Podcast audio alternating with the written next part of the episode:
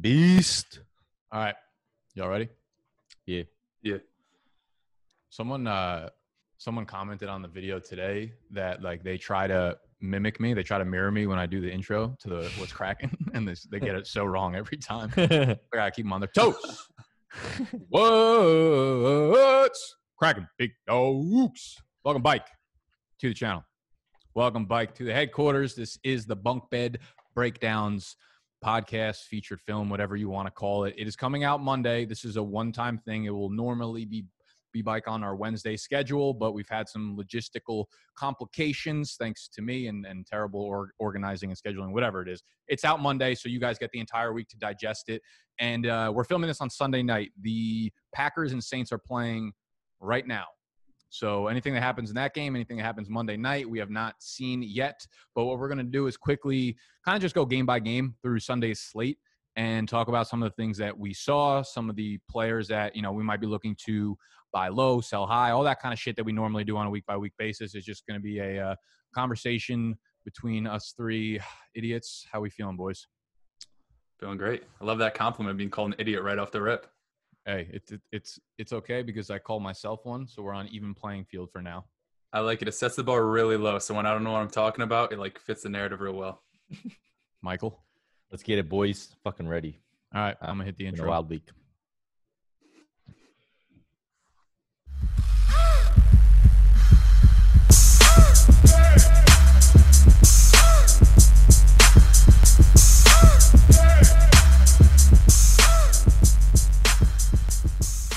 All right, so we're gonna take this game by game, and we're gonna dive in, and we'll talk. I guess Noah, you already put something out for the Thursday night game, right? Yeah. All right, so we're gonna skip through that, and uh, oh my god, the first game on the list. Okay, number one, guys. I I'm gonna say this for like the fourth straight week. I expect these things from the Falcons. Like I stopped expecting anything that will make me feel in a positive light regarding the Falcons. Okay. I'm getting the last comment I got on my Instagram was someone someone uh I'm gonna pull it up actually. Someone dropped a phone number on my last Instagram comment and I looked up what the phone number was and it was a uh it was a suicide hotline number. I wish I was Todd Gurley scored a touchdown though. Todd You gotta Gurley did fall that. into the end zone there, but so did Brian Hill. Brian Hill busted off a 35 yard touchdown run, uh, looked fast, and as I tweeted out, Todd Gurley Looks would never- fucking washed. Todd Gurley looks fucking washed. just just so bad. He came into the game with um, with zero broken tackles on his like 37 touches this year, but being in the Falcons offense, like this is the nature of what Todd Gurley might give you on a week to week basis. He's not going to be contributing in the passing game anymore. Uh, He's not really going to give you explosive runs, and you're going to have to kind of go into the game knowing that you're either getting like a, a an RB three, or if he scores a touchdown, maybe a high end RB two. Um, right now, with a Gurley, someone like that, are you just going to kind of let him sit there and and uh, enjoy your flex spot? Or are you looking to ship him off immediately based on like just what we're seeing here and the shares? I mean, you, backfield. you- good luck shipping him off, man. He's washed. I mean, I have him in our BDG Dynasty League. I'm probably just going to let him let him be that depth flex piece. I mean, he's basically Jordan Howard now. Uh, so I mean, you just got to play with it what it is. I mean, depth is important. Like he still has value, but like no one's going to pay you like a first for him. And like if you're contending, like you know, maybe you get a second for him if you can, but I'm not even sure you can get that to be honest. what about what about redraft though? Are we looking to move him? I because I, I would I'd be trying to dump him right now. Oh yeah, I would I would package him up with like another wide receiver, another running back to try and get an upgrade. I, I would package him up with somebody, try and get James Robinson if I could. Um, yeah, good fucking luck. People who yeah, have probably James not. Robinson know who who- know who he is now. They got a fucking RB one off the waiver wire. But in that same game, I mean, the bigger storyline is this: uh, Nick Foles comes in for Mitch Trubisky, comes up and lights the Falcons past the up, which is like, you Yeah. know, that's bare minimum. If you're an NFL quarterback, you better fucking do that, and that's why Mitch Trubisky gets benched. But Tarik Cohen. Uh, Supposedly, we I don't think we have official word yet, but probably tears his ACL. So in that game, I think like uh, Todd Gurley for a David Montgomery flip makes a lot of sense there. If you could try to pull that off, I don't know if you know the David Montgomery owners is stupid enough in your league to do that, but you could probably add a piece on top of that because Tarik Cohen goes out and then David Montgomery pretty much becomes the every down back. Um, he was targeting him downfield. He got like a fucking wheel route that was into the end zone. It was just like some trust that you saw between Nick Foles and, and his weapons there, and especially with David Montgomery. But we got our bounce back for Allen Robinson. 13 targets, Yep. 10 catches, 123 yards, and a touchdown. And like all summer, we had been hyping up A Rob. We're like, this is it. This is this is his time. We got elite wide receiver. We just need to wait till Nick Foles gets under center. Nick Foles gets under center. Allen Robinson pops off. So, like thoughts on this game right now? We got Tarik Cohen injury, and then we got Nick Foles taking over this team. Oh wait, also also they came out and said uh, they're not announcing who the starting quarterback is for next week yet. yeah. That's what I was gonna say. Do you think there's any chance Trubisky gets the job back? Like the guy was the former number two overall pick. They give him the reins to lead the offense in the first two weeks. They're three and zero, and he got benched. So this team is. I don't see any reason for them to go back to him. And as you said, he's so like Nick Foles isn't a good quarterback, but when you're compared to Mitchell Trubisky, anybody looks good. He made Jimmy Graham look like he was 25 again. He had six for 60 and two touchdowns. And I'm not sure he can run any faster than Todd Gurley at this point in his career. So uh, I'm thinking that this passing game is gonna be looking up. As far as David David Montgomery goes, to me, he actually looked decent the first two weeks. I didn't see much of this game at all. Um, but he looked decent. Their O line has looked a lot better than uh, than I've expected it to look for some reason. Like you know, they, they didn't add any pieces to it, but they've just I guess progressed and uh, they've looked a lot better than than mo- what most of us are giving them credit for going in. Yeah, and he does have a tough schedule coming up. He faces the Bucks, the Rams, the Saints, but peppered in or sprinkled in between those games is the Panthers, the Titans, the Vikings, the Green Bay Packers, the Lions. So there are a couple favorable matchups there. If you can flip a Todd Gurley for David Montgomery, I definitely go for it. And the thing about flipping David Montgomery, just touching back on the Falcons offense, is we saw Chris Carson go down, and there's been so many injuries to running backs lately that uh, I'd bet that somebody had like a Chris Carson, uh, Saquon Barkley, or Chris Carson, Chris Carson, uh, Christian McCaffrey type of stack. So if they miss both their running backs now, you can probably flip them to that roster for a good uh, running back or a good receiver. And I think that offers you a good buy low window for a guy like David Montgomery who didn't really produce this past week against a soft defense. One of the uh, one of one of my friends in the Etown Get Down League has Saquon, Chris Carson, David Montgomery, and Todd Gurley. He's got fucking all, all four of the running backs you just named. So that was kind of funny. Uh, any other takeaways from the Chicago Bears Falcons game? I know, like, if you're an A Rob owner, that's got to make you feel like super secure now. It was looking a little wobbly there because he was getting a lot of targets, but like at the end of the day, you know, just because he's getting the volume doesn't mean it's predictive because it's coming from Mitchell Trubisky, and those are going to continue to be shitty. But Foles obviously gives him an upgrade in the passing game. Yeah, this was a smash spot for for Allen Robinson. I tried to fit him in a DFS wherever I could. Um, I'd say I'd say the other interesting part of this is like we got a we got a little taste of Calvin Ridley without Julio, and he fucking balled out still. So this guy is here to stay. I mean, he is he's killing it. Another he didn't get the TD, but he got another 100, 100 yards. Uh, you know, another massive target volume, bunch of receptions. Like this guy's a top. I mean, he's a top twelve. Top twelve dynasty wide receiver pretty easily. Just Oh, given on his easily, production. Um, Um, those, be. those of you that fucking drafted him, uh, Ridley Lockett at the four five turn in your Oh, redraft baby. leagues, man, didn't even matter what you did in the first three fucking rounds. Yeah. So I mean, these are the wide receivers that that absolutely matter. And you know, people were. I feel like people got a little scared because like we tagged him with like that Chris Godwin type rise, and everyone's like, you know, lightning doesn't strike twice. You know, obviously, and here we are, and he's fucking balling out. And I was worried about what he would look like without Julio. So I think this game was big for him just to show that he could kind of handle that handle that workload and uh, that coverage even as the the lone guy. Even Russell Gage was out, right? I mean, so it's like literally just him. Russell Gage had a concussion, yeah, so he Yeah. was he sat for most of the game, um, and then it became literally just like the Calvin Ridley show. They, Yeah. they kept forcing it to their running backs and Gurley, and that's what the uh, the game ended up being. So please don't at me or tag me when anything happens to the Falcons. I literally don't fucking care. I'm not. I'm no longer a Falcons fan. I we were in comeback mode. We were up 26 to 10, and we were in comeback mode. Like I just felt like I, I feel it slipping away. Speaking of slipping away, the Buffalo Bills fucking steal one from the Los Angeles Rams, 35 to 32. The very very questionable PI call uh, at the end of the game. And Josh Allen continues his hot streak, 300 more passing yards, four touchdowns, another touchdown on the ground. So he tallies up five tugs, and Zack Moss misses one, and Devin Singletary pretty much just showed off that he was probably the better running back in that backfield up to this point, and will continue to be going forward. He gets like uh, 17 touches, goes over 120 yards from scrimmage. On the receiving side of things for the Buffalo Bills, before we hop over the Rams, Cole Beasley has been like super, super involved in this offense. I know Diggs has looked fucking awesome, and Diggs should have had an extra like two touchdowns in this game. He had one that was called back.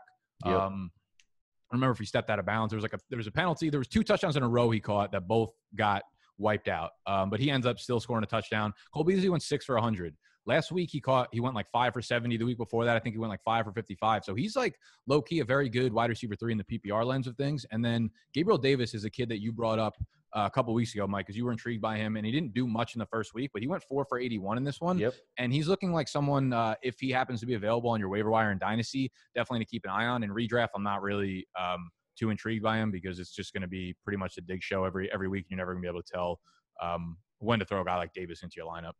Yeah, he's definitely he shouldn't be on your waiver wire. If he is, you should Right. definitely go and grab him. He's a he's a great prospect and you know someone that I was grabbing off waivers or with like the last pick in my in my rookie drafts. But you know, kind of like you said, it, like I look, I love Josh Allen. He's he's been proven proven you know everyone wrong. I think like the mistake that I made with Josh Allen, like fading Josh Allen this year, is almost as unforgivable as those who faded Lamar Jackson last year because it's a very similar type of story arc where they're both like limit more limited in the passing game, but provide like huge rushing upside. Except Josh Allen's like basically a fucking goal line back, so he's got that going for him. Um, you know, we were gonna harp on like the easy matchups or whatever, but you know, this matchup wasn't that easy. They had the Rams, and even if he has an easy matchup and he smashes, like that, that still shows something. So, uh, Josh Allen might be, you know, might be one of the top top quarterbacks to to finish the season. He's got a tough stretch down the road, so we'll see how that goes. But like, I mean, who cares? Because for the 10, first like ten weeks, it's gonna be a smash every single week for him. Where do you have him in Dynasty, Mike? I know you had Carson Wentz ahead of him. That's obviously changed now. Do you think he's like a top five or six Dynasty quarterback? Because I think that they're going to lock him up for the long term the way he's been playing. Yeah, I don't know if he's top six because th- uh, my top six hasn't really changed. But I will say like Carson Wentz is moving down, uh, and Josh uh, Josh Allen's moving up. Carson Wentz moved down, and Joe Burrow moved up as well. So uh, he's kind of in that like top eight range. Uh, yeah, I, uh, I actually just started redoing my my dynasty rankings today. So we're gonna have we're gonna completely rehaul our dynasty rankings, whatever we've had up to this point, make sure they're completely up to date on October 1st. So if you're not a Patreon member, that is where you shall get our dynasty rankings. We'll post them on October 1st. If you are, uh, then we'll give you a shout out in the Discord as well as you know just via Patreon for our full dynasty rankings. I got Josh Allen at QB eight right now. Um, we have Mahomes, Lamar Jackson, Kyler, Dak, Russell Wilson, Deshaun Watson, uh, Joe Burrow at seven, and then Josh Allen's right there, right in front of Tua. So um, Josh Allen is, is certainly. I mean, there's probably a lot of people that already had him up there, but like this is kind of cemented him up there. He's looked so so fucking good, and now he's done it against a legit like Rams defense, so it makes you feel uh, a lot better. I think like the key takeaway, to be honest, is when it comes to quarterbacks, like everyone is fucking terrible at judging whether or not a quarterback is going to be good in the NFL. Whether it's everybody on Twitter, like I feel like we've gotten good with running backs and wide receivers and kind of figuring them out as prospects. Not obviously to a T, but way better than quarterbacks. Uh, we're just so fucking off on quarterbacks. Like you know, we were against Josh Allen, but like everybody seems to be wildly inaccurate when it comes to quarterbacks. So like really there's no sure thing one way or the other. There's no sure thing that Josh Allen's going to be bad. There's also like no sure thing that like Tua is going to be good when he gets onto the field. So it's like um, I think I think you know you just kind of get your guy if you like a guy. That that's kind of what my outcome when it comes to quarterbacks now Yeah. going forward. Yeah, everybody's convinced that Baker Mayfield will be the next big, bit, next big thing. Same with Carson Wentz. Those guys have looked absolutely atrocious this year. Then you get Josh Allen, who nobody thought could throw the ball, and the guy's just slinging three to four touchdowns a week. And this is an offense like I brought up last week when I see the Vikings and the Titans. I'm like, that's a really good defense when they stink in real life. The Bills is an offense. I think of them as like ground and pound, hard nosed defense. They're just slinging the ball, and Josh Allen's been very efficient this season. He's been very accurate, which is kind of surprising to me because he hadn't shown any of that through his first two years in the league. So uh, this is a really potent offense, and I know Mike had said it earlier that you know week one and two they had very down, very easy opponents in the Jets and the Miami Dolphins. But a lot of people made that mistake with Lamar Jackson, as he brought up too, and the fact that he went out and he dropped 35 on the Rams just shows that this offense can really do it against any type of defense. Yeah. For sure. Um, I, I think that like with um with these young quarterbacks, like I, there's a, on the flip side of the ball, like the the Rams and Jared Goff. I feel like Jared Goff is kind of like he's not a great real life quarterback, but he's pretty fucking good for for dynasty and and um and someone who's like relatively young and has his contract like locked up for a while. So he's another guy I see dropping down dynasty rankings that I think should be a lot higher than he's probably given credit for. On that side of the ball, I mean, he throws for over 320 yards against this Bills defense, two touchdowns. And I think the storyline here, other than you know, Kupp and Woods both go for over 100 total yards from scrimmage and a touchdown, but Darrell Henderson, man. So Cam Akers is out, and Malcolm Brown is coming into the game like questionable with his finger surgery that he had. Should have been at rel- relatively close to full strength, but Darrell Henderson takes over the workhorse role. He gets 20 carries, 114 yards on the ground, touchdown. Uh, Malcolm Brown goes seven for 19, and Henderson out targets him three to two. So going forward, like for people that own Cam Akers in both redraft and dynasty, um, I know both of you guys were like very, very high on Akers in dynasty. Does this? I know obviously this doesn't change the outlook of like what Akers is as a prospect, but what it does is it like puts a wrench in everything for his first year, which is really big for projecting him going forward. So Henderson's success for this week could mean Henderson just continues to be very, very involved going forward. Um, and in redraft leagues too, like, are you looking to cap? Would you drop Cam Akers honestly on a redraft team? First of all, two, like, would you be looking to sell high on Darrell Henderson? Like, let's unpack the backfield here a little bit. Yeah, I think it depends for redraft. It depends on where you're at. Like if you're 0 and 3 and you need to like make some moves and you need to drop Cam Akers, I can totally understand that. Um, but uh, so he is drop. So he is droppable in your mind.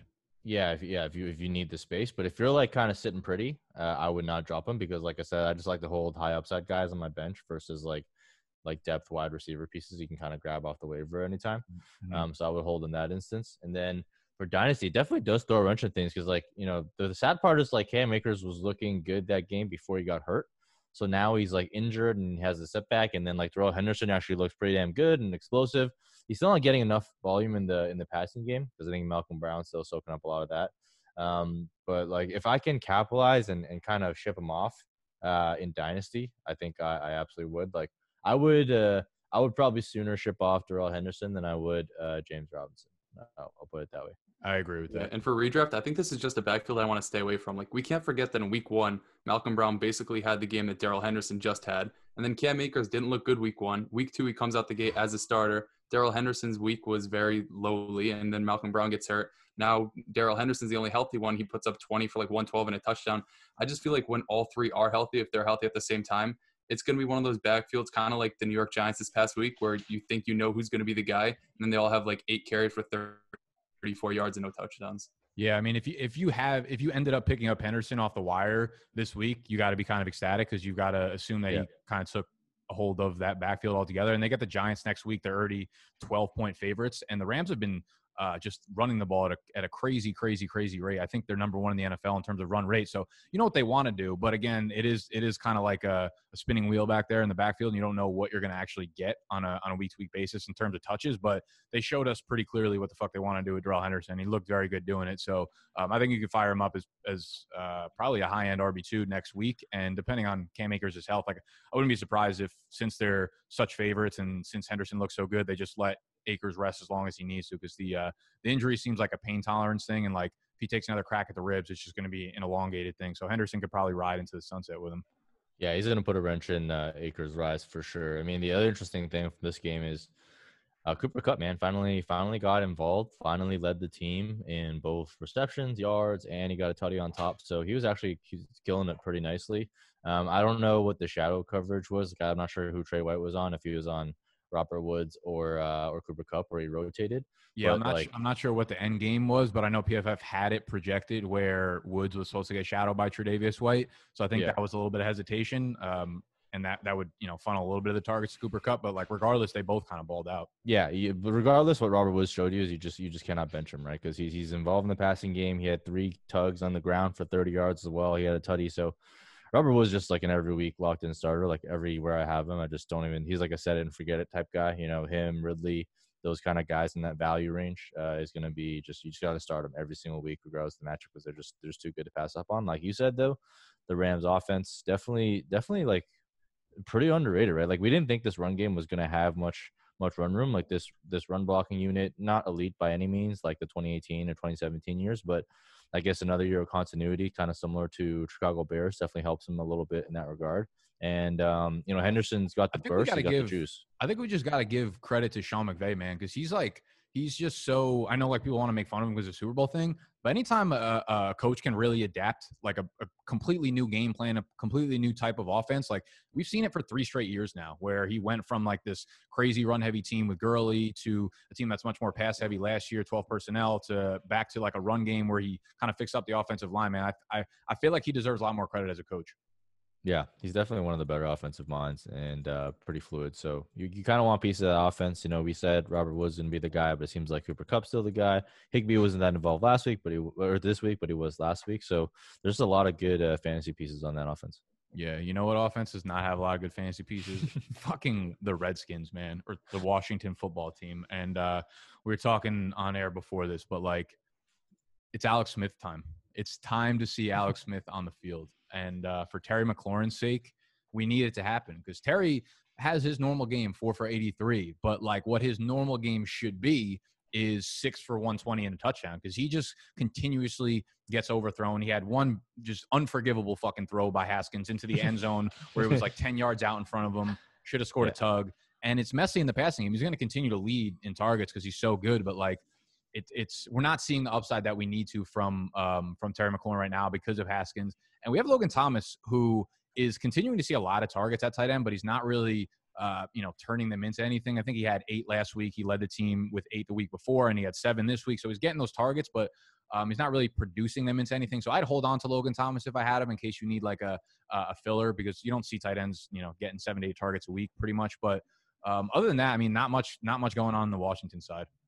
Would you try to sell Terry McLaurin right now, knowing that the quarterback play probably isn't going to improve anytime soon for redraft leagues? Uh, I. I- I feel like this is kind of his floor, though. That's, that's I would keep him because like Yeah. week one five for seventy, like, and then this week four for eighty three, and the week in between was a pop off game. So I feel like his floor is really really steady. Um, and you're not gonna be able to sell him until he gets another one of those pop off games. So right now I'm gonna hold on to him. I did just make a trade in Dynasty that I want to see uh, what your guys' thoughts on. I think I think Mike you probably saw because I posted it and you said something about it. So um, with the CMAC and Barkley news, in one league I acquired CMAC, in one league I shipped away Barkley. So what's weird is because I think like Sa- Saquon and, and CMAC got hurt at the same time. People are looking at these injuries as like an even playing field. You know, they just kind of like, oh, both top RBs are both hurt. Like time to ship them off. So like CMAC is, is being bought at like a, a super discount in my opinion. Um, so I was able to move Joe Mixon, Terry McLaurin, and uh, who's the other piece of the trade? No one good. I don't remember who the third piece was, but it was for CMAC, Curtis Samuel, and a third round pick. And I flipped CMAC or Curtis Samuel for Mike Davis. So I was able to get CMAC. I was able to get his handcuff, which I played this week and helped me win. But like, I probably would have done that deal for CMAC straight up for Mixon Yeah. Terry McLaurin, and um, I, I'll, I'll pull. You guys talk about, it, but I'll pull it up. Who the fuck I just Yeah, easily. I mean, I saw that trade go through, and I was like, I don't understand why someone sold C-Mac for this for this little. Uh, we're like Mixon is, man.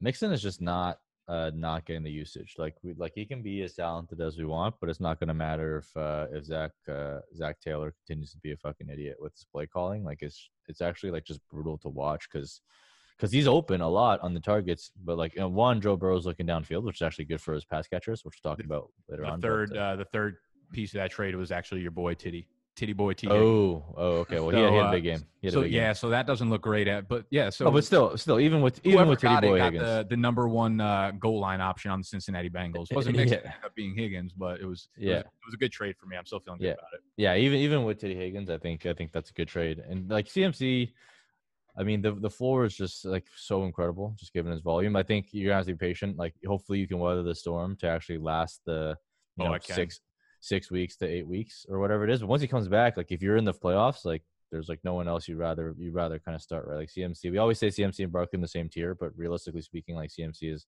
Not in his own tier. Yeah. Is in his own tier. Uh, so I think I mean I think that's a good trade. Like I would try and make that trade all day if I was in a competing team. Yeah, I think you're right, Nick. People are just shipping off Saquon Barkley and Christian McCaffrey at like similar prices, even though Barkley's done for the year and Christian McCaffrey's gonna be back in like a month or so. And the fact that you flipped him for a guy like Joe Mixon, who last year outside the second half of the year didn't look all too good because he wasn't getting a ton of usage, and then this year he's getting usage, but not in the way that we want. Like he's not getting any type of touchdowns on the goal line. He's not being used consistently in the passing game. He's a guy that I'm just slowly losing hope for because it doesn't seem like they want to use him in the right way. And even though he's like getting 17 touches on the ground, it hasn't been efficient either because the offensive line just isn't good. So I'm trying to ship off Joe Mixon if people are willing to buy him. And if you can get a Christian McCaffrey for him by just throwing in Titty Higgins and uh, Terry McLaurin, I'm a big fan of that type of trade. Yeah, I was I was excited for that one. Um, so within that game, we were talking about we got the football team and we've got the Browns. Now, uh, Nick Chubb with another big game. It was his second consecutive week going over 100 yards on the ground and multiple touchdowns. So he honestly, I actually feel like Nick Chubb is low key a sell high candidate still, and we had talked about this a couple weeks Yep. ago. But I'm more I'm more so like pointing at redraft leagues. If you own Nick Chubb, the reason I say that is because he's had such big games, and I think you can get a value um, that's similar to like a high end RB one off of him right now. And the Yeah. problem with with uh, the Browns and the way their offense is running is like they're not going to see these type of game scripts week in and week out. They've played the Bengals, who didn't have Geno Atkins and Mike Daniels, and then they played the Washington, who also lost like Chase Young in this game, and they were able to dominate the game scripts. And I don't think that's going to be the case week in and week out. Obviously, their main game plan is to put the ball in their running backs' hands, but like I think a lot more often than not, we'll probably see like 18 for 100 games from Nick Chubb, not be very involved in the passing game, and then score every other game, but not like what we saw here. Um, so for two of my like very very big like sell high candidates would be both of the Browns players in Nick Chubb and Odell Beckham Jr. Preferably if you did that last week um, after Odell Beckham's big game. Yeah, we kind of talked about it. I mean, you remember you brought up like Mixon, Chubb versus uh, Right. who was the third one? Ekeler. Ekeler. Yeah, so we said don't sell Ekeler, obviously, and uh, you know Mixon has like the contract. Granted, he still stinks, but he at least has a contract. But I think Chubb, you know, we talked about him having like that image. Uh, you know, you can still always sell on the image because he is, after all, the most talented runner in the NFL. And I think these back-to-back games is really gonna like just prop up that that narrative. It's not not narrative because it's true, uh, but it's gonna prop up that image even more and kind of give you that that sell window. Because if you look at his targets, I mean, he's had one target per game um, for the first two weeks, and I'm not sure how many targets he had this week, but like you still see Kareem Hunt getting involved. Uh, he had yeah, he had another one reception this this one this week. So he in, in negative game scripts, he is just he'll still get the volume right, but you're not going to get like multiple touchdown weeks every single week, especially like when he's breaking it from like 20 yards out. And you know, granted, he's he's very talented and seems like he can score easier from 20 yards out than he can from like on the goal line. Um, but you, you just don't want to bet on that going forward. So You know what? yeah. After after looking at their schedule, um, Yeah, it's real soft. I looked at it. It, it- yeah, it's not like they're going to be in that mu- that many bad game scripts. They play at Dallas next week, and it's the Colts, Steelers, Bengals, Raiders, Texans, Eagles, Jags. They get Titans, Ravens, and then the fantasy playoffs. They are against the Oh, Giants wow. and the Jets. Yeah, I guess maybe So- not, eh? yeah, Yeah, because so- they got the Dallas game is maybe tough, and the Steelers game, yeah, it might be a rough one. But other than that, it's pretty pretty wheels up. It's pretty rest of the season. beautiful. So, pre- uh, so pretty much just like don't don't do anything I just said in terms of selling Nick Chubb. yeah, exactly. but but like I would absolutely still try to sell Odell Beckham Jr. Man, like the big game he had, like he's getting like five targets a game tops, and like Yeah. they're not throwing the ball deep. Mayfield's throwing the ball twenty to twenty five times a game, um, and I know the game script will be a little bit better, but I just I, I don't know. They, I just don't think Odell has it anymore. I, I don't think this offense really has it anymore. Yeah, I think the game plan is just keep it out of Baker Mayfield's hands as much as you can, and good things are going to happen. And if that means Nick Chubb and Kareem Hunt are both going to get 20 touches a game, that's what's going to happen. But on your point of selling him high, I feel like what you could do is just ship off a Nick Chubb for like a James Robinson plus a piece because James Robinson isn't a household name yet. But what he's been That's doing so, on the field has so been crazy that absolutely week three in fantasy football, and we're talking about shipping off Nick Chubb for James Robinson. crazy. well, plus a piece, maybe like a Keenan Allen on top. Yeah, yeah, yeah. No, that's uh, that's like exactly what I'm thinking right there, and, and it's hard to pull a trigger on something like that. Like you do have to have um, a little bit of risk tolerance there, but I mean that's you know that's what you got to do if you're projecting forward. So let's move down to the Titans and the Vikings, where we had both of our top five running backs, you know, do their thing and cement why they're top five running backs. Everyone's worried about Henry. I don't know why the fuck you'd be worried about Henry because he gets another 29 opportunities, 28 touches, 119 on the ground. Finally gets to the end zone, gets his two tugs. Uh, Ryan Tannehill does not score through the air, unfortunately. Hopefully, we'll get AJ Brown bike soon. But on the Viking side of, uh, of things, this is where shit gets interesting. So we have Kirk Cousins had a little bit of a bounce back, right? 250 yards, three tugs, two interceptions. Um, so that obviously was not a positive thing there. But through the air, we had our Justin Jefferson breakout. oh baby. And as an Adam Thielen owner in like my most precious league, the E-Town Get Down, we're doing well. We're going to be 3 0 and in first. But like Thielen has quietly pulled, he's like going to be my wide receiver three, I think, sooner rather than later. I tried to sell him after week one because I did not like how this Vikings offense looked. The problem is like when they're bad, they're really bad and the players aren't going to do well. But when they're good, it's because Dalvin Cook did really well. And today we saw Justin Jefferson, like they've they've been dying to get some kind of second weapon in the passing game. Yep. And Justin Jefferson did it. Nine targets, seven receptions, 175 yards, and a touchdown. And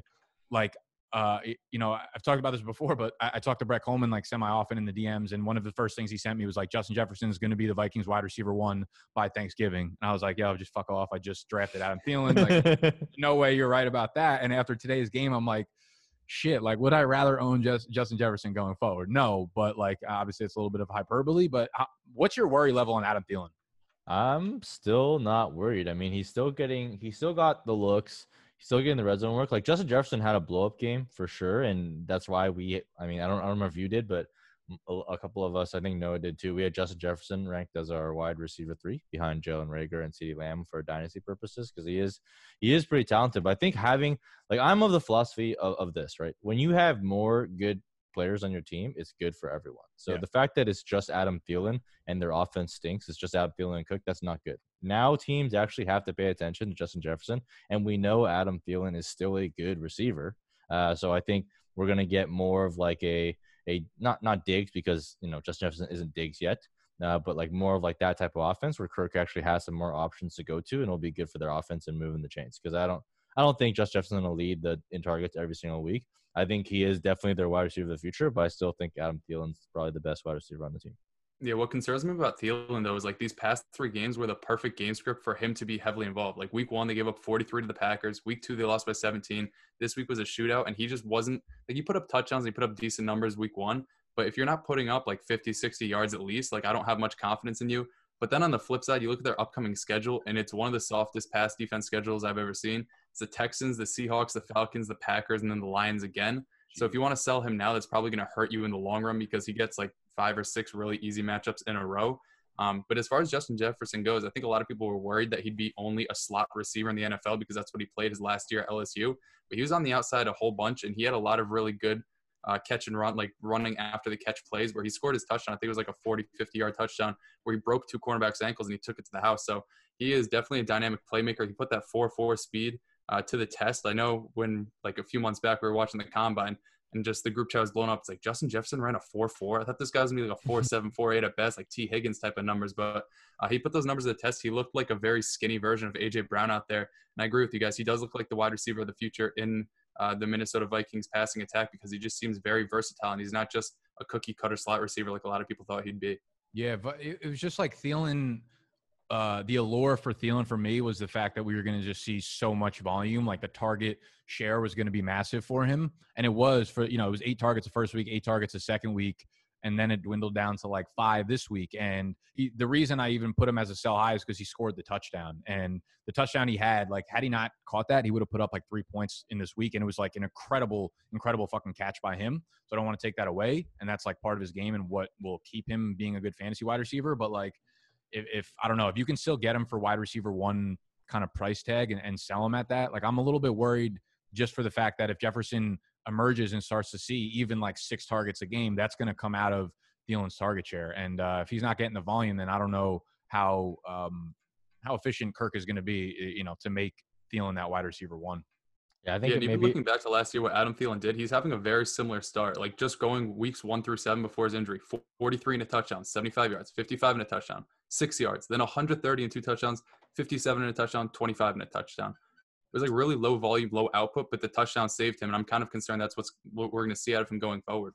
Yeah, I think it's just probably relative market share percentage might go down, but I think also the total target volume goes up. Like this this defense stinks, man. Like I mean, they, they ran into a Titans who who like love to run the ball and play slow game, but if they start playing against like faster pace offenses, like they're gonna have to throw to keep up. Like the Falcons, the Seattle Seahawks, like those are gonna be like shootout games, and Kirk Cousins can absolutely shoot it out, and I think it's gonna be good for it's gonna be good for him to have like both both pass catching weapons. Like I said, I think it's good to have a better offense with more weapons on it. Um, so I'm actually still, I'm actually still in on, this offense, and I'm actually still in on Adam Thielen because I just know he's a, a really good player, and the fact that he's basically dominating all the red zone looks is uh, is actually pretty promising. Uh, we just got to hope that obviously Dalvin Cook kind of stays healthy uh, for the offense. Otherwise, it's going to be uh, pretty brutal. Yeah, I'm, I'm going to hold on to him in, in the one league that I do own him in, just because the team is doing well. You know, if it, if it ain't broke, do not fix it. But the Raiders uh, broke up a little bit today. not, not a good performance by them. They lose to the Patriots 36-20. Cam gets absolutely. I'm I'm I'm going down my fucking team in, in one of my dynasty leagues, and I'm like, holy shit, who did I leave on the bench with 32 fantasy points today? Lo and behold, it's fucking Rex Burkhead throwing up Yeah. a, 32 stack. So um, the running backs in, in New England like might be the story here, but I don't even want to make them a story because then next week they're not going to be a thing. Basically, Cam just didn't get the goal line work right, and I think last Yeah. week we got in our head that like Cam was going to be a 350 yard passer uh, on the normal, and that's just not going to be a thing, right? This is this is we're going to get you know 200 passing yards from Cam, probably a touchdown, and hope that he gets one in on the ground. Uh, this week just happened to go to Rex Burkhead when they were inside the five yard line rather than Cam. So disappointing uh, day for Cam. But Sony Michel busts off a 48 yard run. I didn't even know he was fucking capable Yeah. of doing that. So like, Nine nine carries for 117 yards. I did not know Sony Michel was capable of doing that. yeah, and and JJ Taylor leads the backfield in, in carries, 11 Yep. for 43. Uh, so realistically, like nothing positive to take away here in terms of like what you want to do going forward. I'm not going to pick up Rex Burkhead hoping that he is a, an integral part of the offense. No. Ben Michelle has just looked washed in every aspect of it, and this was like the first usable game he had, and really all he did was um, give you about 11 standard fantasy points. So you know that's probably his ceiling on a week to week basis. On the flip side of things, um, Henry Ruggs did not play in this one, which made Hunter Renfrow the goat kind of come out in full force. Six for 84 in a tug. Josh Jacobs catches another three balls. Nothing exciting out of his thing. I think the only storyline here really is Darren Waller kind of disappeared um, after his huge breakout game in week two. He catches just two of his four targets for for nine yards. Um, is this a worry for you with Waller? It's not a worry for me necessarily. I just feel like this is the games that you're going to have when you have fucking fantasy tight ends because they all kind of stink, to be honest with you. But I'll, I'll keep Waller in there as a top five guy just with because the ceiling he has. Yeah, I'm I'm not as worried because I mean all Bill does every time is like if you're a team that have a consolidated offense, and what I mean by that is like you have one or two guys that is your entire offense, which is the exact case with the Raiders between Jacobs and Waller, and we all know running backs don't fucking matter. So um they basically came out and said like, "Yo, we're gonna eliminate Waller from the game," and that's exactly what they do. So like, whenever you're going up against Patriots defenses, you are scared to start the best player unless like you have a diversified offense because all they do is just remove that one guy out of the game and force you to beat them some way else. And that's exactly what they did. They just bracketed him, and you know, like most tight ends can't beat bracket coverage. Uh, and I don't. I mean, even if you bracket like Travis Kelce, it's going to be the same result. So I'm not too worried because they don't have to play the Patriots every single week, and I think he's still the best receiver on that team. So uh, going forward, just going to keep starting him the way I the way I do. Man, looking at this box score, Zay Jones and Nelson Agholor on this team. Like, what the fuck is going on in Las Vegas? How are, are these guys rostered anywhere? Bro, Gruden, Gruden just loves his fucking vets. That's why Jason Witten is there. Like he just loves dudes that have been around the block, even if they're completely fucking a negative for their teams. Um, and, and yeah, I mean with, with Waller, like like you said, I mean no one no one takes away the the opposing team's like best weapons better than you know Uncle Bill out there. So I guess it wasn't really a surprising outcome. Um, I and one surprising outcome to me, I thought I thought I thought the Giants plus four was was a sharp pick. Turned out that was not. oh my god, dude! I thought so too. I thought playing Giants defense was a sharp pick. Turns out, Oh not hell at all. No. So Turns Nick out, not at all. here fucking throws up a 345 burger and a touchdown. Daniel Jones just turns the ball over uh, as much as he did in his rookie year. I think maybe the the biggest storyline here is I guess we can look at both backfields because the Giants bring in Devonta Freeman. He goes five for ten on the ground, which is not a surprise. we have Wayne Gallman. honestly, that's better than I thought he would do. Bro, listen gonna lie. the rest of this. Listen to this. Devonta Freeman five for ten. Wayne Gallman four for seven. Dion Lewis one for fucking zero. Like, Jeff Wilson, 12 for 15. It was like Matt Asiata across the board in that game. bro, like nobody ran the ball well in this game. Like, Fucking Brandon Aiyuk is the RB one Yeah. apparently, three for thirty-one on the ground. So, uh, Jerick McKinnon leads the backfield with 14 carries, 38 yards, and a touchdown. Jeff Wilson 12 for 15 and a touchdown. Jeff Wilson also gets in through the air, very involved in the passing game. Uh, McKinnon also does well through the passing game, but like I- I think um, going forward, like obviously McKinnon is the guy that you want to own because he's got the upside, he's got the explosiveness. But are you doing anything with Raheem Mostert because he's going to be back relatively soon? And I think that like for me, he seems like a good buy low candidate because he just low key might be the best playmaker in all the NFL. Yeah, Yeah, we both pretty like Mike and I both like Jerick McKinnon a lot, but it's no it's no question who the best running back on this team is when they're all healthy. It's Raheem Mostert. Like he had a few like 80 yard runs called back the week prior, and Jerick McKinnon, for as much as we love him and as much of an Had- athletic had freak, a few 80 yard runs called back, like just um, fucking li- light work for most of them. He's like a 29 year old running back with less career carries than Philip Rivers, and he's just got a lot of juice left in the tank. But Jerick McKinnon, I don't know. I just feel like he's never been a good running back, and then he gets put in a situation where he Save big on your Memorial Day barbecue, all in the Kroger app. Get three pound rolls of juicy 80% lean ground beef for $3.49 a pound with a digital coupon. Then get select varieties of flavorful Powerade, Body Armor Super Drink, or Arizona tea for 77 cents each, all with your card. Shop these deals at your local Kroger today, or tap the screen now to download the Kroger app to save big today. Kroger, fresh for everyone. Prices and product availability subject to change. Restrictions apply. See site for details. he's the starter, and we're like, okay, it's time for him to pop off, and he goes 14 for 38, like 2.7 to carry. That's just like the classic Jerick McKinnon show. This He does better classic move. backup, but I agree with you, Nick. Like this offense with Nick Mullens is able to hang 36, albeit on the New York Giants. Um, but once Raheem Mostert is in the fold, they bring George Kittle back. They have Deebo Samuel there. Like they have actual weapons to take away from defenses focusing solely on the running game. Raheem Mostert, if it's not a serious knee injury, which it doesn't look like it's going to be, seems like a good, a good buy low candidate because he's being used in the receiving game and he's just ripping off 70 yard runs like it's his job. Yeah, or you can be like me and an idiot, just sell him off for uh, Courtland Sutton right before he goes on the fucking IR. Um, but I think, yeah, I think I think Jerry McKinnon's got a role. Look, he's he's never been a good running back. We I've, I've said that for a long time. But uh, you know what's what's appealing is his receiving role, and he does seem to have some of that, even though they're they're kind of still spreading it out. But what you get with him is kind of like a you know like an RB two RB two type play. He's getting he's getting some work in the in the red zone. He's getting some receiving work look, if if Raheem Mostert comes back, we all know he's the lead. Um, but you know, at, in the meantime, it was kind of encouraging to see him lead the team uh, on groundwork. Um, but yeah, like it, it was kind of surprising to see uh, Brandon Aiyuk kind of come out and just smash it. Uh, so that was that was nice to see for sure because he's getting involved. He's basically took that Deebo role, right? He's he's like kind of getting involved in the short, intermediate passing game, and then he's getting a couple carries here and there to kind of like light it up on the ground. So that was kind of exciting. But I'm going to temper expectations on this whole offense because like the same shit happened last year. Nick Mullens came out and we all fucking crowned him the goat, and then he turned into exactly what he is, just a backup quarterback. And we got to remember that this is against the Giants still, so I I think we got to temper expectations a little bit on this offense as a whole. Um, It's so funny how that happens in the NFL. Like backup quarterbacks come in for at like halftime or they come in for one game and they just look fucking incredible. And then immediately the next week, they're just shit. Like Nick Mullens, like Nick Nick Driskel this past week, he got benched for fucking Brett Rypien. Driskel. Yeah, like dude, it just happens over and over again. It's probably about to happen to to Nick Foles, whoever they play next week. But like he looked like an absolute god. And Yeah. now You know, Like- I thought you were gonna say Justin Herbert right there. I'm so happy you said Nick Foles. I wouldn't do that to you. We'll, we'll wait till we get to the Chargers game.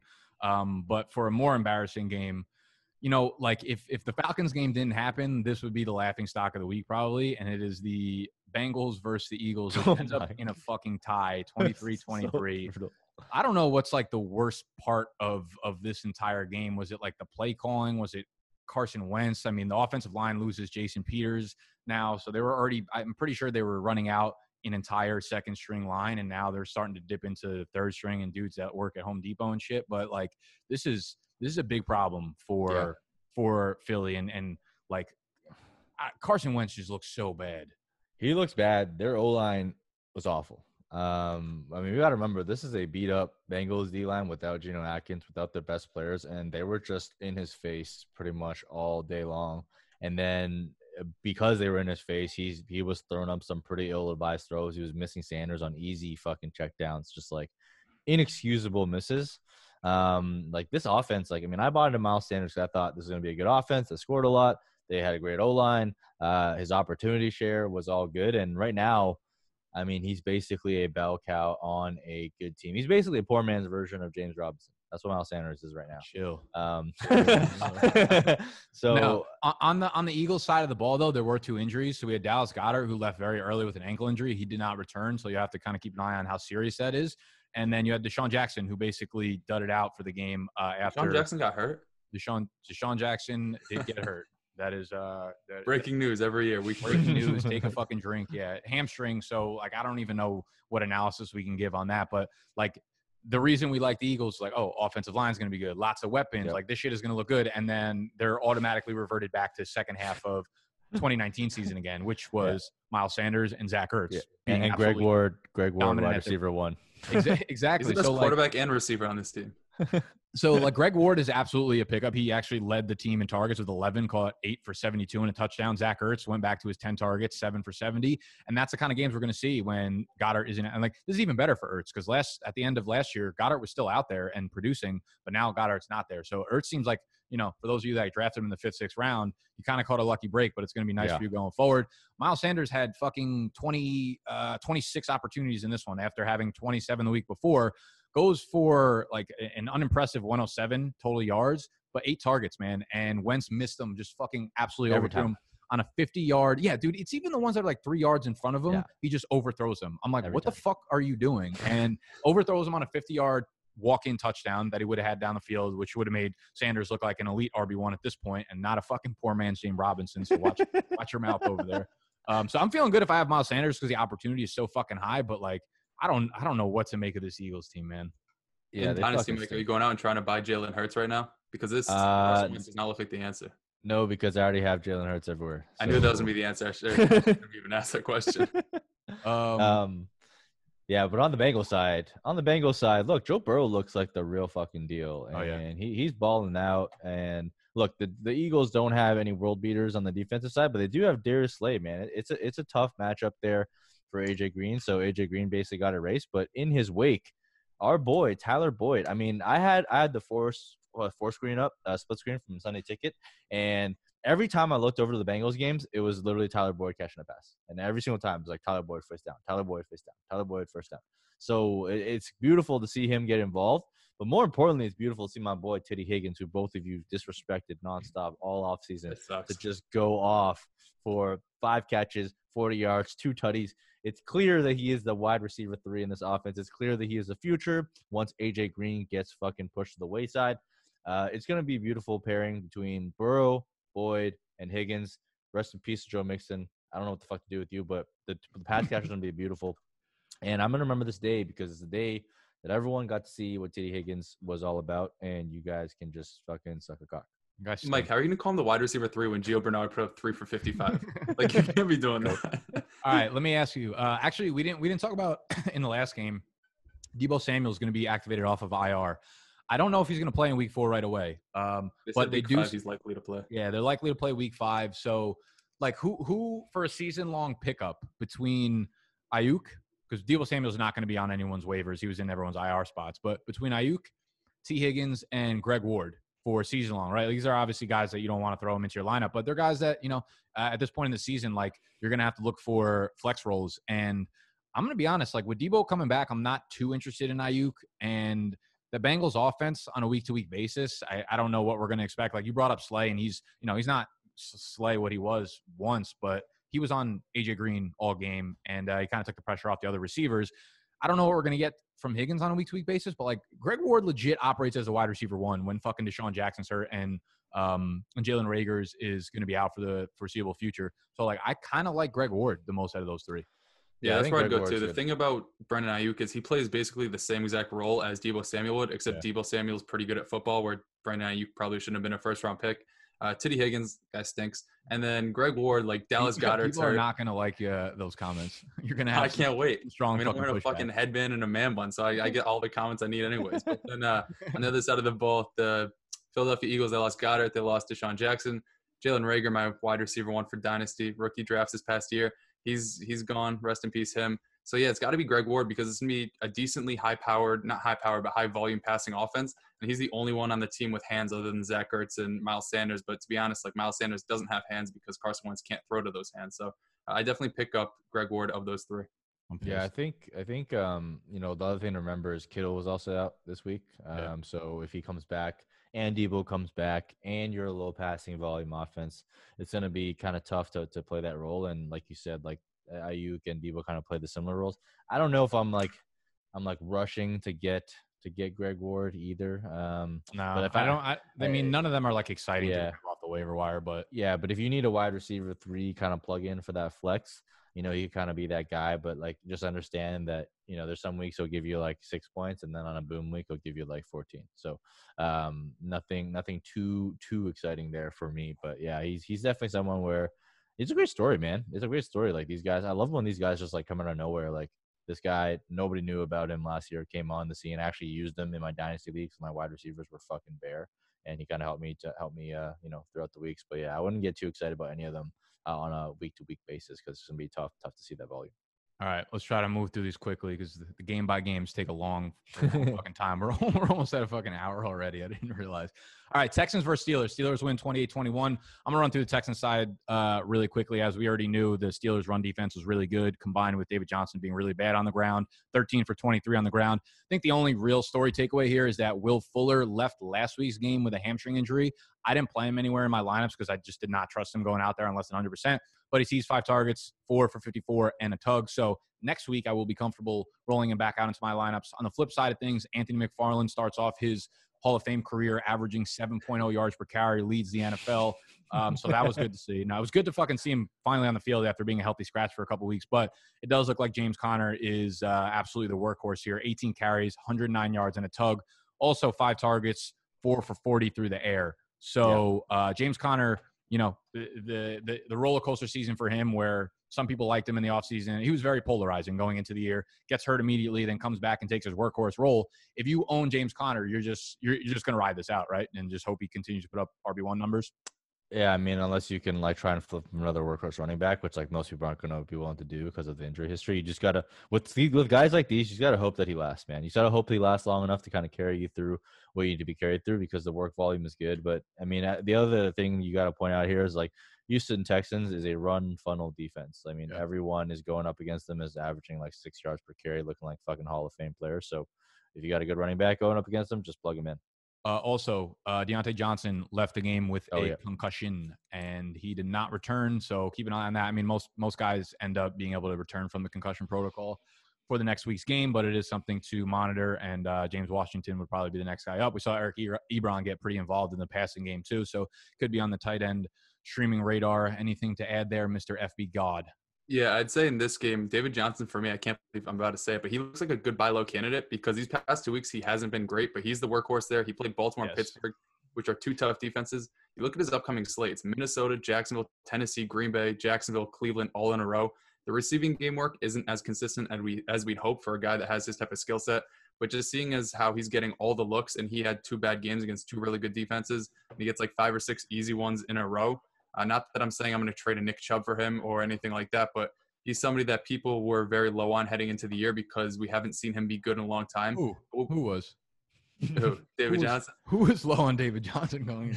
not us, I- not me. It, it's a really good point. I was going to actually bring that up. I forgot to. If he didn't score a touchdown, he would be like the premier fucking buy low candidate because he did get in. So people, you know, he, he's gotten like 99% of the running back touches since Duke Yep. Johnson went out with his ankle injury in week one. it's like the matchups of the Steelers Ravens is just so fucking tough. Like you couldn't have expected him to do well in those. Yeah, and in week one when he was running against the Chiefs, he actually looked good, and my mentions blew up. And then that victory lap lasted one of twelve quarters that's been going on for that team. So I think it's a good buy low candidate. So if he does do well, I'm on the right side of history. If he does do poorly, he's over 230 pounds. You can't hold me liable. You're on the right side of history either way. Let's talk about the Jets being on the fucking wrong side of history. There is it- one. There's just there's actually you know what James Conner or James Robinson going forward season long. Ooh, that's tough. I'd say James tough. Conner, just Yeah. because we know. I guess we know it with James Robinson too, but we don't know the injury history of James Robinson. I don't know. I'm just gonna go with Conner, just because I can't make an argument because James Conner, James Robinson's also getting the work workhorse type of workload. It's like you want to say, to you. oh, I just game- love the game too much. My not to bias is blinding me. Yeah, it's like game script's Yeah. not going to be there, but then it's like okay, but he also catches passes and shit. So Yeah, know. game script hasn't been there for, for Yeah. three weeks. He's RB one. I- I'd so. say I'd say I'm leaning I'm leaning Conner a little bit in redraft just because like like I said you kind of just got to bank on these guys to stay healthy and Conner does have a workhorse role. You know we kind of joke about uh, James Robinson being a bell cow. He's kind of not there yet. That the, the snap split was actually pretty even, like 50-50, especially when they're getting blown out. There's a lot of Chris Thompson out there, so some Dare Ogunbowale as well. Um, whereas like Conner, you know, he's also on a better team, a better offense with a good defense, so probably lends to better run, run scripts. So I'm like I'm like barely barely edging out Conner by by a little bit there. Yeah, I'm, I'm gonna go the same way. It fucking hurts to say it though. It's it's not something I feel good about. Um, Yeah. There's literally nobody on the Jets that you can roster at this point. They're they're fucking trotting out a high school. uh, high school Braxton football team. Berrios. Caleb. Elijah's hurdle. He just got fucking smacked Oh, in the mouth. bro. Like they're just they're drawing up like screenplays for Kalen Ballage on on third and thirty six. I saw him like, wow, Bilal Powell got big in the offseason. Caleb Elijah. I fucking picked up uh the Indy Colts defense like two weeks ago in E Town Get Down for this fucking matchup, and they put up like 27 points for me. They started the game off with a pick six, got another pick six, a safety. It was uh it was a fucking beautiful sight. On the Colts side of the ball, uh Michael Pittman got hurt. I'm not sure if he came back in, but Parris Campbell is obviously hurt and Jack Doyle was supposed to be like all systems go, but he didn't see a target or anything. I don't even know if he was on the fucking field because Mo, Mo Alie-Cox was sludging his fucking junk Slow mo, baby. Slow mo. He- Slow mo tug, tugs score the same amount of fantasy points as fucking fast forward tugs do, and he got in the end zone again, man. Three targets, three catches, 50 yards. Um, he seems like a legit waiver wire pickup for for the tight end spot because I don't know what the fuck Jack Doyle is doing, but we didn't get the bounce back game for T.Y. Hill. The passing game is just not there for for Indy. So so bad. Would have So thought with bad. Phil Rivers at the at the helm, So bad. passing game. And Yeah, yeah, it- it- Hines is basically Austin Ekeler though, seven carries for 21 yards, four for 40. Love that. Um, yeah, so not much to talk about here. I mean, J- J- JT didn't have the upside game that we had kind of wanted, but the Jets are low key like a pretty good run defense, so you can't just shove it up the middle against them. His high end RB1 games will continue to come. Talking about high end RB1 games, Austin Ekeler, man, shout out to all the people that sold him after week one. Shout out to Justin Herbert. Salute you, idiots. Shout out to Justin Herbert for throwing the ball 30 times to Keenan Allen and Austin Ekeler. Uh, this this is what I expected the Chargers to be from the start. This is why we liked Ekeler because we figured that they would be down early and they would be down often, and this led to 11 targets for Austin Ekeler, which is beautiful thing to see. Justin Herbert like got hurt for about 0.5 seconds. Yeah, we were And I thought he broke his arm or like broke his collarbone or something, and Yeah. then he comes back in on It's too strong. on the net. He's way too strong for it. Yeah, and Anthony Lynn couldn't wait to get him off the field. To be honest, he was probably so happy. He's like, "Yes, I get to put fucking Tyrod." Uh, but he he has his rookie woes, man. He he had some plays where he, you know th- it- this is probably more like what he is, where He's gonna have a really strong arm. He can hit you deep. He can hit you all over the field, and then he has some really fucking boneheaded plays where you're like, "Bruh, what?" Should have had another pick. Um, the guy dropped Yeah. it. Yeah. yeah. So uh, Justin Herbert is, I mean, he's streamable in in super flex leagues, I guess, but gives me a lot of hope as an Austin Ekeler uh, owner. I, I really liked what I saw there. I think Mike Williams also might have got hurt, but I think he might have came back in as well. But it's arrows up for Ekeler, arrows up for Keenan Allen. On the flip side of things, man, like there's a very real debate here. I don't even know if it's a debate right now for redraft for season long. Like I, I think I'd straight up take Robbie Anderson over DJ Moore going forward. He's looked Oh, so good. dude, he was always a guy I loved in, on the Jets. I've owned him almost every year in my home league, and he always fucking burns me because he puts up like seven for 125, six for 150, and then it's like two for 18. But you're part of the Jets offense. You have Adam Gase calling the shots. That's going to happen. I actually have him as a buy low. I know it's going to be tough because the first two weeks he was basically like the third best receiver in the NFL. He put up a dud game, but you're being shadowed by Casey Hayward in a very good pass rush where you're not going to be able to get the ball out deep to him. But you look at the uh, type of matchups he has going forward. Arizona, Atlanta, Chicago, New Orleans, Atlanta, Kansas City, Tampa Bay, Detroit, Minnesota. He doesn't have a buy until week 13. He's a legit wide receiver too, or a flex option for you for the next like almost 10 weeks, two and a half months. And he's looked very good. He's been the target leader on this team uh, thus far. And Teddy Bridgewater and him have a connection. And I also didn't know that he was coached by Matt Rhule back in Temple. So maybe Yeah, that's yeah, like, that was the whole thing. Yeah, they him, him, I didn't know Daddy, that. and uh, and uh, Robbie. They all of history. It's actually incredible, right? Like I, I, had a deal. I don't know if you saw it, but in What to Do Dynasty with uh, Snacks, where I gave up uh, Daniel Jones uh, and Ro- and like Robbie Anderson for like Mark. you got $45 tab. No. for Mar- no for Marquise Brown uh, in a first and a second from from Snacks. And you know, at that point, I was like, look, I'm going to give you Robbie Anderson. I know he's not worth that much, but he's like a nice flex play, a nice wide receiver for you if needed. And who the fuck would have known that he's like a top, he's a wide receiver one right now, um, over, overall in the season. So.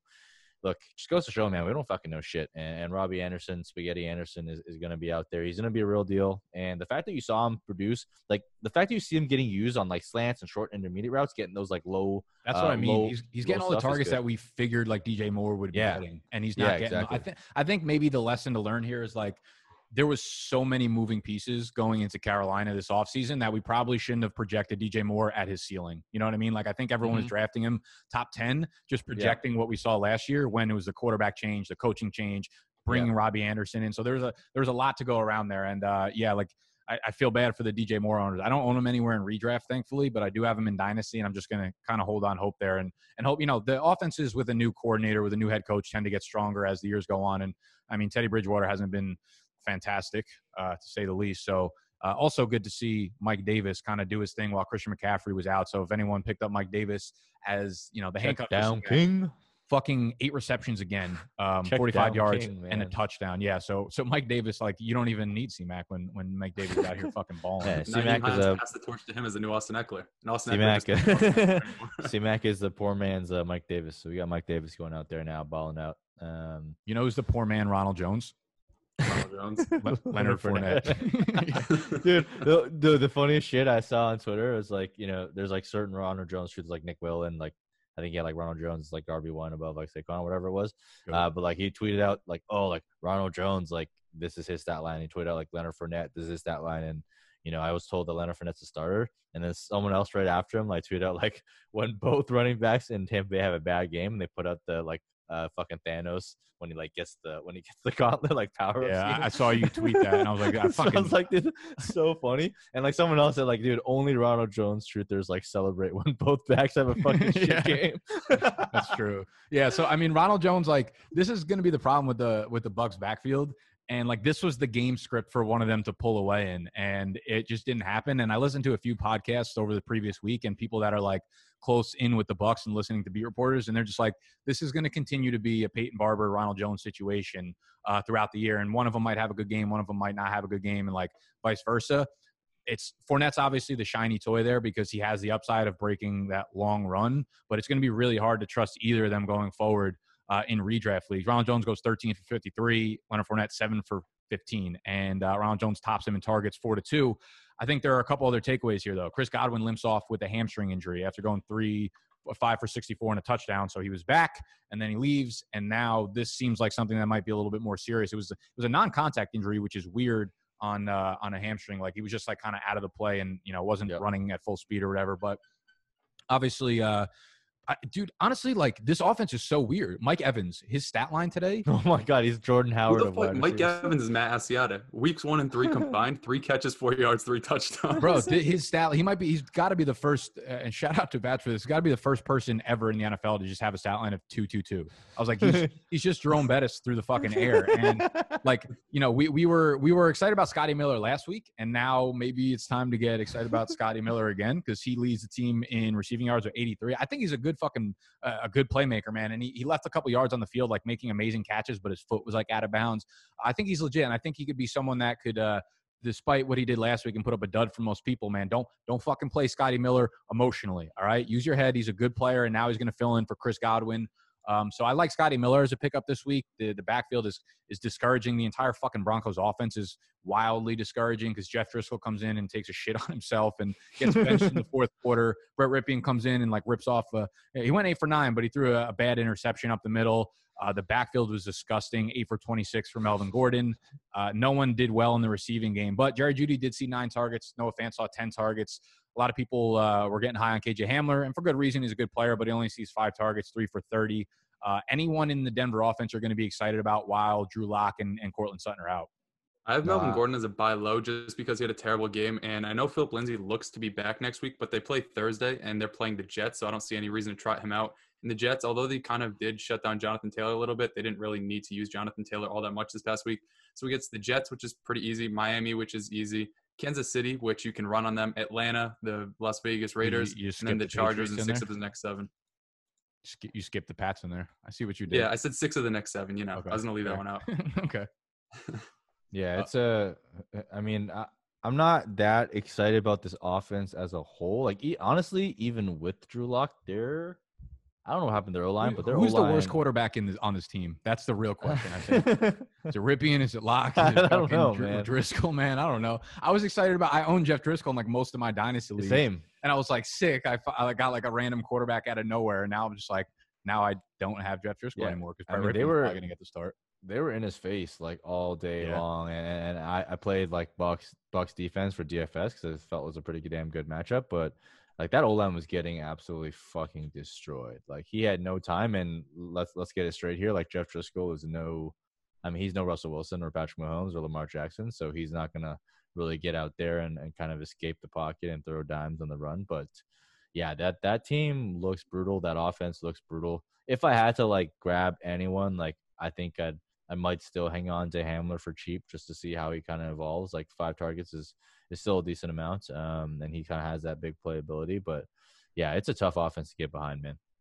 I remember we were comparing them to the Chiefs uh, after the draft, and, and look at us now, man. No, no, no, no. Stop. We weren't, we weren't comparing them to, to the fucking Chiefs. We were saying that they were trying to catch. They were a very, Yeah, very poor, poor, poor, poor, poor, poor, poor man's version of Yeah. the Chiefs, and uh, we're seeing why being very poor is not a good thing, and that's the Broncos offense. Now, the Lions, Cardinals, twenty-six to twenty-three. Lions take a dub. Um, otherwise, Matt Patricia's job was probably up in the air after this one if he didn't pull one off. So we have Adrian Peterson dominating backfield touches, 22 for 75, like running, yeah, running like he's the fucking 2009 Adrian Peterson. Uh, DeAndre Swift doesn't get a single carry, and he sees two targets, catches one of them for 19 yards. Like, He played five snaps today. Yeah, like I don't, I don't, I don't know. I don't even know what to say there. Like He played five snaps. so he and DeAndre Hopkins in the same game continue to embarrass me, like to a wild, wild degree. DeAndre goes 10 for 137. Uh, good to see Kenny Golladay back in the lineup, though. Uh, ties Yeah. for the team lead, seven targets, six for 57, and a touchdown. So if you draft him in third round, uh, you can feel confident starting him going forward. Uh, fuck, man. Like, Ma- Marvin Jones, Marvin Jones, uh, he had that big play called back, that that game sealing touchdown because of a holding, but he looked right. he looked pretty damn good too. I think him getting Holiday back was was good for that entire offense. I, yeah, uh, I think for me, another buy low candidate is Kenyon Drake, and we said it last week. It's Yeah. just got to be a week that this guy does something. I mean, He's gotta Simmons, do- his role isn't increasing, but Kyler Murray just takes all his rushing touchdowns. He's not getting receptions. I'm just gonna die on the buy Kenyon Drake hill. It's gonna be 13 going into the playoffs. I'm like, guys, the trade deadline's over, but convince the owner to drop him because he stinks, and then pick him up. But I don't know. he Convince your just- commissioner to move good. the fucking trade deadline back so I can get Kenyon Drake. He's Yeah. gonna win you the league, just like just like last year uh, in that time. I mean, he still played seventy percent of the snaps, uh, got most of the opportunities, and look, like he didn't score, uh, but he, he looked decent on a couple plays. But yeah, it's it's definitely disappointing to not see him on the receiving game. I mean, they're just not really passing to him. Like DeAndre Hopkins is literally he's just Yeah, it's, he's, he's it's fucking insane. he's the fucking Thanos of targets. Like he's just getting absolutely everything. Uh, with Christian Kirk out, like you know, our boy uh, Andy Isabella had had, a, had himself a game with two tutties, but it's it's the freaking DeAndre Hopkins show. That's all. That's all Kyler Murray's looking for. Uh, either that or he's running. So it's disappointing. But he's like, you know, you kind of get, you know, a poor Oh man, my a poor man's Derrick. Henry.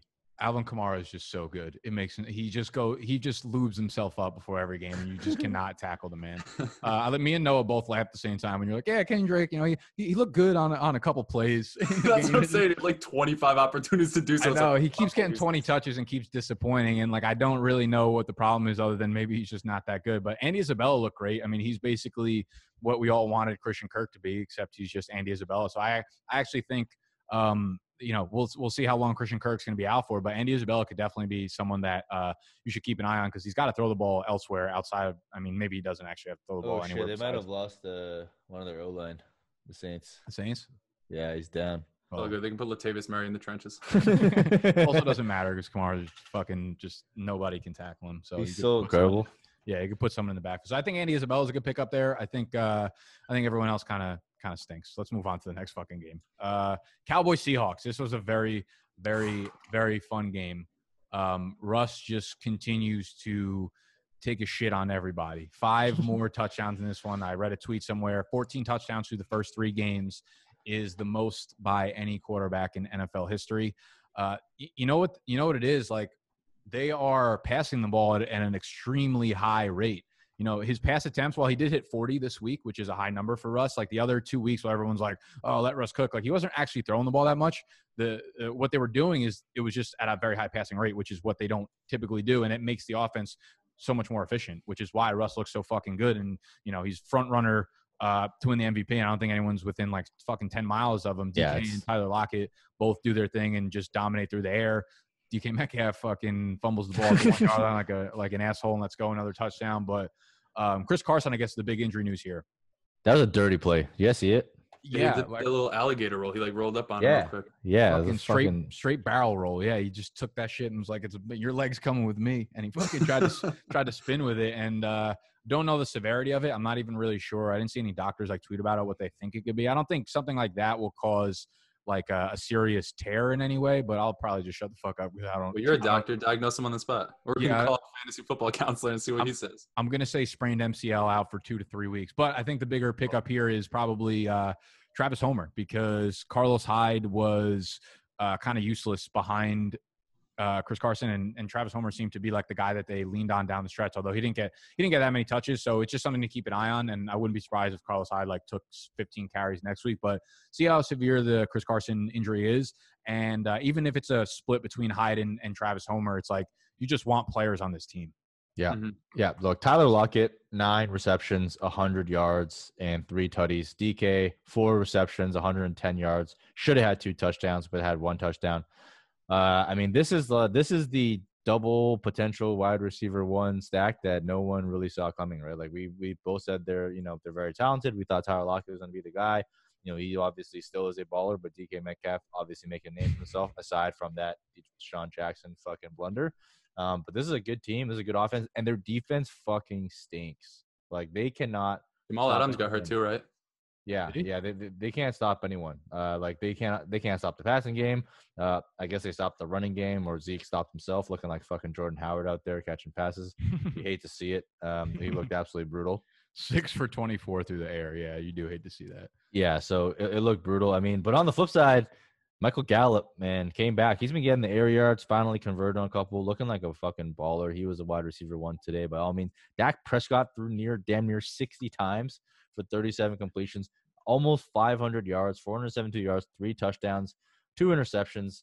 Uh, look, I mean, th- this offense is going to put up points, and, and they're going to be relevant wide receivers all around between Gallup, CD, who also look good, and uh, and Amari Cooper, who also look good. So it- it's going to be an offense puts up puts up a lot of points. You got to get guys on these teams, and honestly, I think CD Lamb is someone I'm no longer trading away. Like uh, there, there's very few players where I, I I say I, I'm not willing to trade him, but CD Lamb is that person just because his value right now is not going to reflect even remotely what he's going to be. Like if you thought AJ Brown had a meteoric rise, like CD Lamb's gonna gonna put that one in the review. Like the, the opening that he's had, the way that he's playing, the way he's being used. Trust me when I say this. If you have CD Lamb, just don't trade him. Do not trade him. I have him in the fillet fillet league, and there's just like he's on my tax team. There's no way I'm trading him. Someone like this is how ludicrous it is. Like in my mind, right? Uh, like if someone offered me Davante Adams straight up for CD Lamb, I might just turn him down. Just mainly because in that league I don't really need Adams, and I think CD is like just a very secure asset. But that sounds ludicrous. That sounds really stupid. I know people are gonna say I don't like, that's need fucking Adams. dumb. Yeah. Like, people are gonna say that that sounds really fucking dumb. Uh, but I'm telling you right now, like just like based on where his value trajectory is going, this is like one of those sure bets for me where I think like his value is gonna skyrocket. He's gonna be unattainable. by, Yeah, he like, looks mid-season. incredible. And I've been telling you guys for weeks to pick up Cedric Wilson. He had his breakout party, five for one, seven to two touchdowns. no, but for Uh. real, going back to the Seahawks, this passing game is fucking incredible. It was like third and three. They're like, Jason Myers would need to hit a 50 yard field goal here. Russell Wilson's like up in the press box, throws it 70 yards. DK Metcalf from the other side. That math does not add up at all. But it was like a 40 yard touchdown to DK Metcalf. Like, he doesn't care who's playing defense. He doesn't care what's happening. He's going to lace one down the middle to either DK Metcalf or Tyler Lockett. As you said, Mike, this is going to be like two wide receiver ones in this offense. If DK Metcalf put up two touchdowns on those like four for one, 11 and two touchdowns, like, and Russell Wilson had six touchdowns, I mean, they could retire at this point of, at, of the year, and Russell Wilson would win MVP, and these guys would be top 24 receivers as it is. But uh, that was a great game, very high scoring. Michael Gallup had that uh, breakout party. He almost had another one at the end, but he was like running way too close to the sideline, and Dak Prescott put Yeah. couldn't put it in his breadbasket. But uh, I really like all the passing, all the like the top two on the Seahawks and the top three on the Cowboys because there's plenty of volume to go around. Who would you guys rather have right now between DK Metcalf and AJ Brown in Dynasty? Because you know we haven't seen AJ Brown because he's been hurt, uh, but we know what he what he's capable of, and I think that's a that's a definitely a close bet. Like that trio of like AJ Brown, DK Metcalf, Calvin Ridley, that's a it's a tough one. To, Dude, I- oh, and I think I would take Metcalf at this point, man. Just like just tying yourself to Russell Wilson is It's- I don't it's know if you could like have a more valuable position in dynasty right now. Yeah. This is Yeah, I know the we this is all laughed about like the comparison to Julio Jones, but like it's coming to fruition. Like we laughed at the David uh, David Montgomery was like the athleticism of Sony Michel, the legs of what's it called, Saquon Barkley. Like this one's looking legit. He cannot be guarded by anybody. yeah he is he is elite. This is like the the wide receiver version of why we said draft CH because CH is kind of attached to Patrick Mahomes and gets like that touchdown upside. I mean DK Metcalf is attached to what I'm gonna call is the best deep ball passer of all time. Uh, Yeah, Russ is the best deep ball passer. Have you not watched. Justin Herbert for two weeks? uh, bar none. So the and like he's not scared to throw it. And you saw the coverage, like the coverage on Gilmore last week. I went back looked at it. It was fucking good coverage. Like Doesn't the- matter. It just doesn't matter because Russell Wilson drops a fucking Dude, dime in a every every drive, I tweeted this out. Like they're so fun to watch this year because every drive is just it's one of three things. It's like Chris Carson running super fucking angry, a dart right to Tyler Lockett, or a bomb to DK Metcalf. And like next week, the Seattle coaching staff is going to be so shocked when Chris Carson isn't out there, and then they just continue to do Tyler Lockett DK and come away with a win. And they're like, oh shit, like we didn't need to run the ball in order to win. They win by like 45 points. This is going to be a funnel to just these two dudes, and it's Yeah. gonna it's gonna make beautiful, beautiful fucking babies for fantasy. Even Greg Olsen, like they were looking at him a lot towards the end of the game. They got that uh, clutch third down. He catches everything. I low key thought it was what's his name out there, Will Dissly, and like I almost shed a tear. Like this is the greatest comeback story of all time, but not. It's 40 year old Greg Olsen, which is also a pretty decent comeback story because I thought he was done after last year. Okay, so anyone anyone in that game between those five receivers? Let's talk redraft real quick. Ceedee Lamb, I'm going back on that point though, is low key going to end up with a thousand yards. If he scored a, t- he hasn't scored a touchdown yet. Like if he scored a touchdown, people will be looking at him so much differently. But like, Yeah. he's consistently 60, 50, 100 yards. Like it's going to be a crazy, crazy st- statistical season for him because he's consistent as shit, and so is his offense. Like of these five receivers, uh, are you like, would you sell Michael Gallup after this big game? Because I feel like. I don't know. I, I think I would. I think- yeah, in redraft. This is all redraft stuff I'm talking about. Like I'm, I'm keeping Cooper. Uh, CD's like I don't think you'll really be able to sell him for anything right now. Plus, he's not that valuable in redraft. Lockett and Metcalf, if I have them, I'm fucking rolling with them for the rest of the year. But Gallup is the one that I think I would debate. Yeah, yeah. I mean, it, it's tough, right? Like we we I we always said like as soon as CD Lamb got drafted, we're like, yo, this guy's gonna be the wide receiver of the future. He's gonna usurp Michael Gallup. I did not foresee it happening like this early. I will say though, Gallup is still getting the air yards, so he's getting those deep targets, the valuable targets. Um, but he's gonna be pretty inconsistent. Did he break up? Yeah. Uh, I Mike's Mike's Mike, gone. Mike's just frozen on me. I'm gonna take a screenshot because a funny ass face. Yeah. Uh, Really hard to trade like wide receivers after like some of these. broken- Hey, there he goes. Sorry, you just like cut out for about 11 seconds. Oh really? Yeah. What- so you were saying last thing I said? uh, Michael Gallup is getting air. He's getting a lot of air yards, but he's going to come with a lot of inconsistencies. Yeah, yeah, that's what I mean. Like you're just not going to be able to trust them that much. But having said that, like it, it's really hard to to trade like wide receivers. That's what I found. Like to, to trade like like these like wide receiver twos, like these like fringe wide receivers, like nobody needs them because in No. redraft you can just pick them up everywhere. So it it's like, this year, more than anything, just like really, you know, we we uh, we talked about it all summer. We're just like, you need the running backs, you need the running backs, you need the running backs, and like I got running backs early, and I'm still trying to like sell off some of my wide receivers that I got in the later rounds. Like I have the the team with like Thielen, Lockett, Terry McLaurin, Will Fuller, and like nobody wants any part of them. And I'm just like, fuck. I look at their team and I'm like, shit, you like, there's no team that actually needs a fucking wide receiver. Like it, none of them have value. Yeah. Yeah. I think for Michael Gallup too, it's like the price that you're going to sell him for isn't going to be worth any type of return because if you do play him in your flex, there's always that off chance that he puts up six for 130 and a touchdown because he's being used deep down the field. Dallas Cowboys offense can't really stop anybody and they just keep airing the ball out. So uh, I just probably like if you can get a decent enough like wide receiver to return, like if you can get a Tyler Boyd in return for him, I'd go for it. But I just don't see that happening. I don't think people are really buying into a one-off performance from Michael Gallup and going to pay a price reasonable enough to ship him off.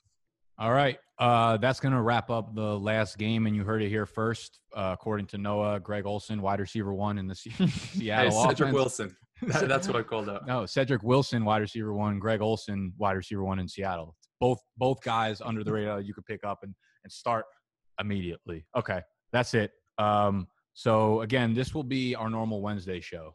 We will be going back to our normal regular regularly scheduling. Tomorrow, I will be going live on YouTube to talk waiver wire and more of uh, an in-depth recap with you know snaps and air yards and that kind of nonsense that we don't have access to yet for this week. Make sure you are subscribed to the Bunk Bed Breakdowns YouTube channel because they're doing a ton of dynasty shit. uh, day in and day out. And the waiver wire article will be out on Patreon tomorrow afternoon.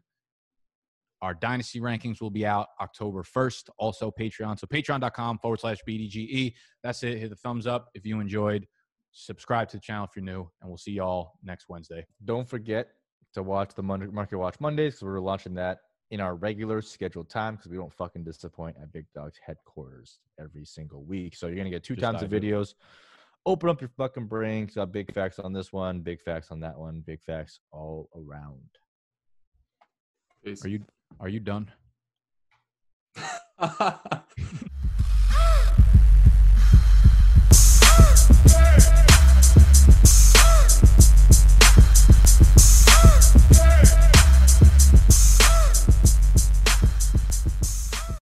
When you need mealtime inspiration, it's worth shopping Kroger, where you'll find over 30,000 mouthwatering choices that excite your inner foodie. And no matter what tasty choice you make, you'll enjoy our everyday low prices, plus extra ways to save, like digital coupons worth over $600 each week. You can also save up to $1 off per gallon at the pump with fuel points. More savings and more inspiring flavors make shopping Kroger worth it every time. Kroger, fresh for everyone. Fuel restrictions apply. Save big on your Memorial Day barbecue, all in the Kroger app. Get three pound rolls of juicy 80% lean ground beef for $3.49 a pound with a digital coupon. Then get select varieties of flavorful Powerade, Body Armor Super Drink, or Arizona tea for 77 cents each, all with your card. Shop these deals at your local Kroger today, or tap the screen now to download the Kroger app to save big today. Kroger, fresh for everyone. Prices and product availability subject to change. Restrictions apply. See site for details.